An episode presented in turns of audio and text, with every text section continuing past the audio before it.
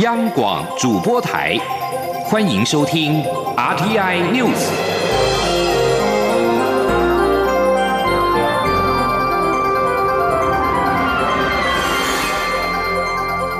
听众朋友您好，欢迎收听这节央广主播台提供给您的 RTI News，我是张顺祥。首先把新闻焦点关注到是美中贸易的协议。美国贸易代表莱特海泽十三号表示，依据第一阶段贸易协议，中国同意未来两年增购三百二十亿美元的美国农产品，并称这项协议将在明年一月的第一个星期签署。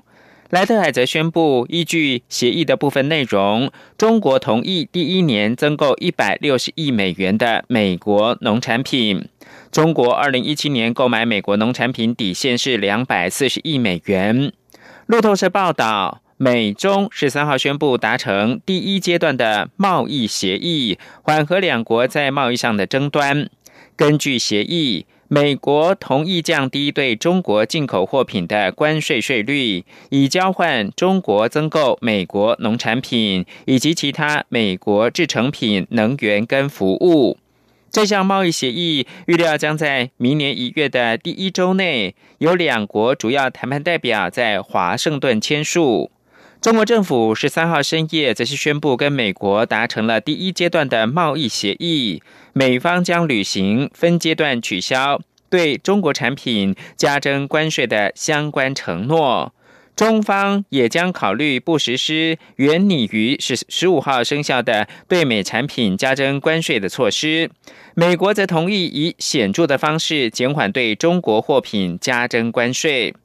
北京十三号深夜宣布跟美国达成第一阶段的贸易协议，美国政府也同步的宣布双方的共识。但对于第二阶段磋商何时开始，中方只将是第一阶段协议落实的情况，而不是美国总统川普所说的立即展开。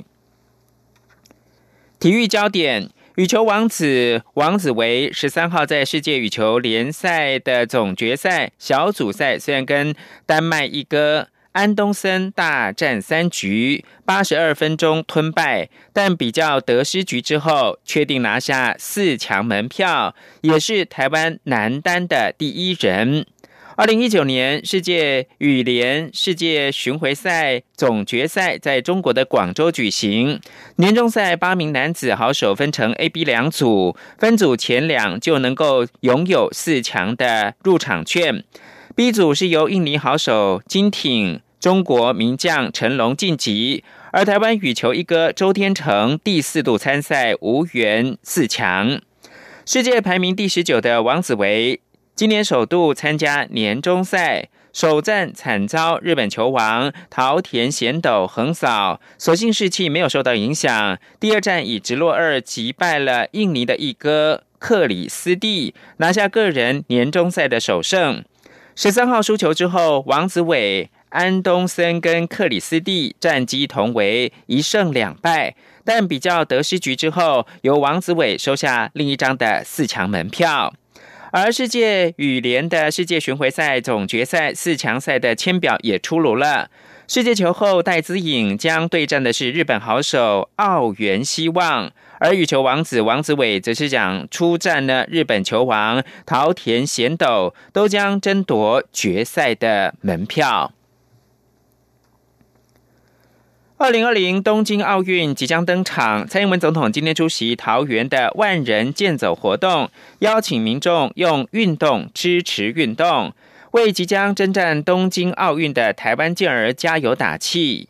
蔡总统提到，政府会进一步提升国际赛事的预算比例，提供更优惠的措施，培育更多优秀的选手，做所有体育选手坚强的后盾。期待台湾健儿在东京奥运的夺牌数能够超过里约奥运。央广记者刘玉秋的报道。二零二零国际盛大赛会即将登场，所有选手无不挥汗练习，为激励台湾健儿，给予他们信心与力量。桃园市体育会与二零二零蔡英文总统体育政策发展委员会十四号在桃园高铁站前广场举办 Love Taiwan 万人健走活动，蔡英文总统也现身为健走活动开场，邀请民众用运动支持运动，为准备征战二零二零东京奥运的台湾健儿加油打气。蔡总统致辞时提到，要有好的成绩，不仅选手要努力，政府也要打造最适合体育发展的环境，作为所有体育选手坚强的后盾。总统说，这几年体育预算逐步增加，投入体育的预算成长将近百分之七十，每年也分别编列经费投入东京奥运的夺金计划，并备战二零二四巴黎奥运，为教练与选手提供克制化的服务训练，希望帮每个选手争取在奥运。亮相的机会，总统也强调，政府会在提升体育预算以及奖助优惠措施，希望让所有选手在人生每个阶段得到充裕的支持。那这几年，我们也颁发了超过七亿五千万的国光体育奖助学金哦，让各位运动员可以得到更多的支持，那么更好的实力哦。那么更不用说，我们会再进一步呃加强我们体育组的组织功能。加强我们国际赛事的预算比例，也会提供更优惠的减税的诱因，鼓励大家赞助体育活动跟运动员，共同来为台湾培育更多的优秀的选手。总统也期盼台湾健儿在二零二零东京奥运的夺牌数一定要超越二零一六年的里约奥运夺牌数，也呼吁全民一起帮台湾健儿加油，让他们顺利夺得佳绩。中央广播电台记者刘秋采访报道。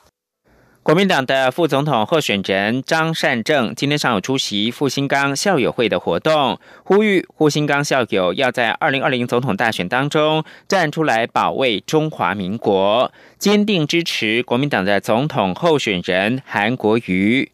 复兴岗校友会则誓师挺韩，号召校友动员替韩国瑜监票，不让黑手动摇选举的结果。记者王维婷的采访报道。复兴岗校友会十四号举行团结誓师活动，各军事院校校友会及相关社团也一同参与。包括国民党副总统候选人张善政等都出席活动。复兴岗校友总会长李天铎表示，校友会除了支持国民党总统候选人韩国瑜，更要号召校友组成监票部队，在投票日当天替韩国瑜监票，不让选举结果受影响。张善政批评蔡英文总统执政三年政绩不佳，公务体系士气低落。大法官只有颜色没有是非，所谓抗中保台，但是邦交国断了七国，根本是抗中保英。张善政表示，二零二零是中华民国的保卫战，非赢不可，否则等到二零二四，中华民国就不知道在哪里。张善政说。继续在他演任的话，我们不只是国内政府体系败坏，我们整个国际空间被压缩，我们台湾很快就被边缘化。到时候在国际上面讲中华民国的时候，大家会说什么？你在讲哪一个国家？变成这个样子，你知道吗？所以明年很多人都说没有关系，明年如果万一选不赢，二零二四可以再回来。我跟大家讲，二零二四的时候，中华民国在哪里已经不知道了啦。明年非不可，对不对？对。媒体询问张善政出席复兴岗校友会活动是否要巩固深蓝选票，张善政说不需要巩固，本来就很稳固。他今天来是和大家分享心路历程，一起加油。张善政今天下午赴花莲和工商界座谈，以及与国民党的花莲立委候选人黄启嘉一起出席青年座谈会。媒体追问是不是因为国民党总统候选人韩国瑜不方便去花莲，所以由他代表。张善政回答：花莲行程已经排定，他本来就要去。中央广播电台记者王威婷采访报道。多名台日重量级的学者专家今天在国立台湾大学举办了一场国际论坛，就台湾的政治发展、台日外交、台日安全以及美国全球战略等议题进行讨论。前美国白宫首席策略长兼美国总统顾问班农也特别发表了一场视讯的演讲。与会者多强调守护台湾民主自由的重要，甚至主张台日应该发展成为军事同盟关系。记者吴丽君的采访报道。台湾复合会理事长严庆章十三号携手日本保守派联盟议长向庭直道，在台大举办了一场强化日本与台湾策略伙伴关系国际论坛，邀请多名台日重量级学者专家，包括日本国际问题专家藤井延喜教授、前海上自卫队护卫舰队司令官金田秀昭将军、台湾驻欧盟前任大使高英茂、台大政治系名誉。教授民居正等就台湾的政治发展、台日外交、台日安全以及美国全球战略等议题进行讨论。前美国白宫首席策略长兼美国总统顾问班农也发表一场视讯演讲。班农指出，现在全世界面对的最大威胁就是中国，尤其在香港发生反送中事件后，更凸显守护台湾民主自由的。重要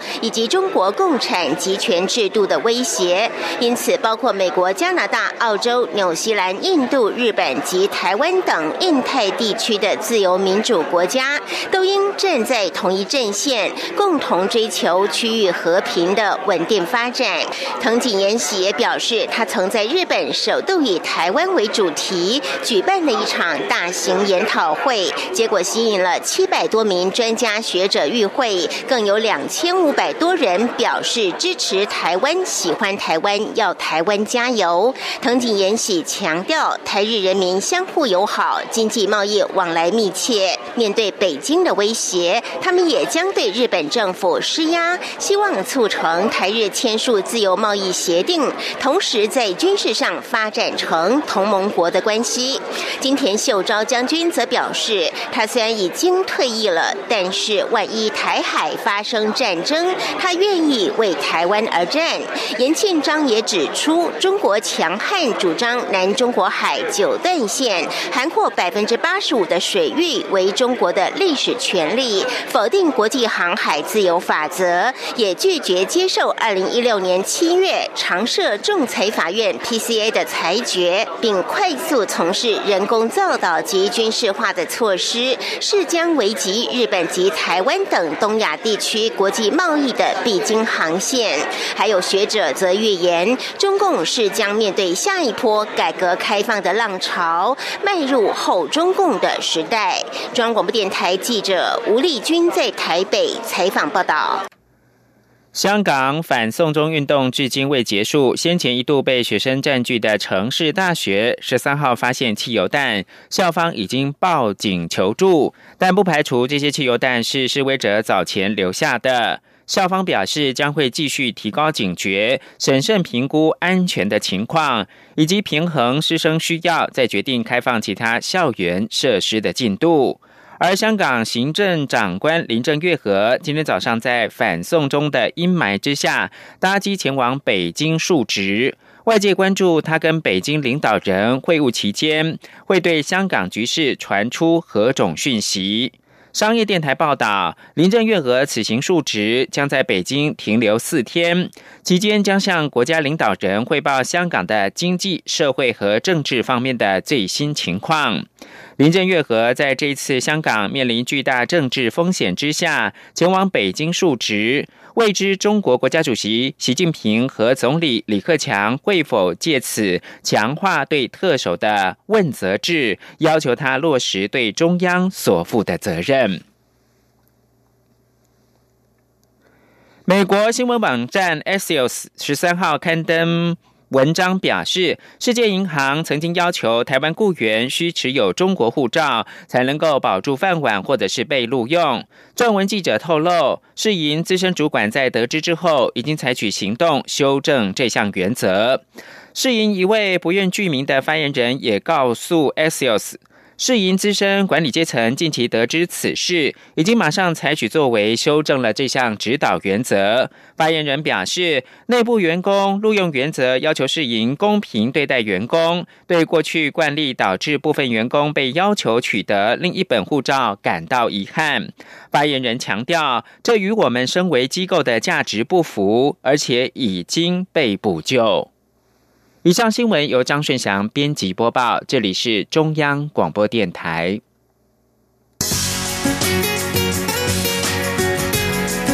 这里是中央广播电台台湾之音。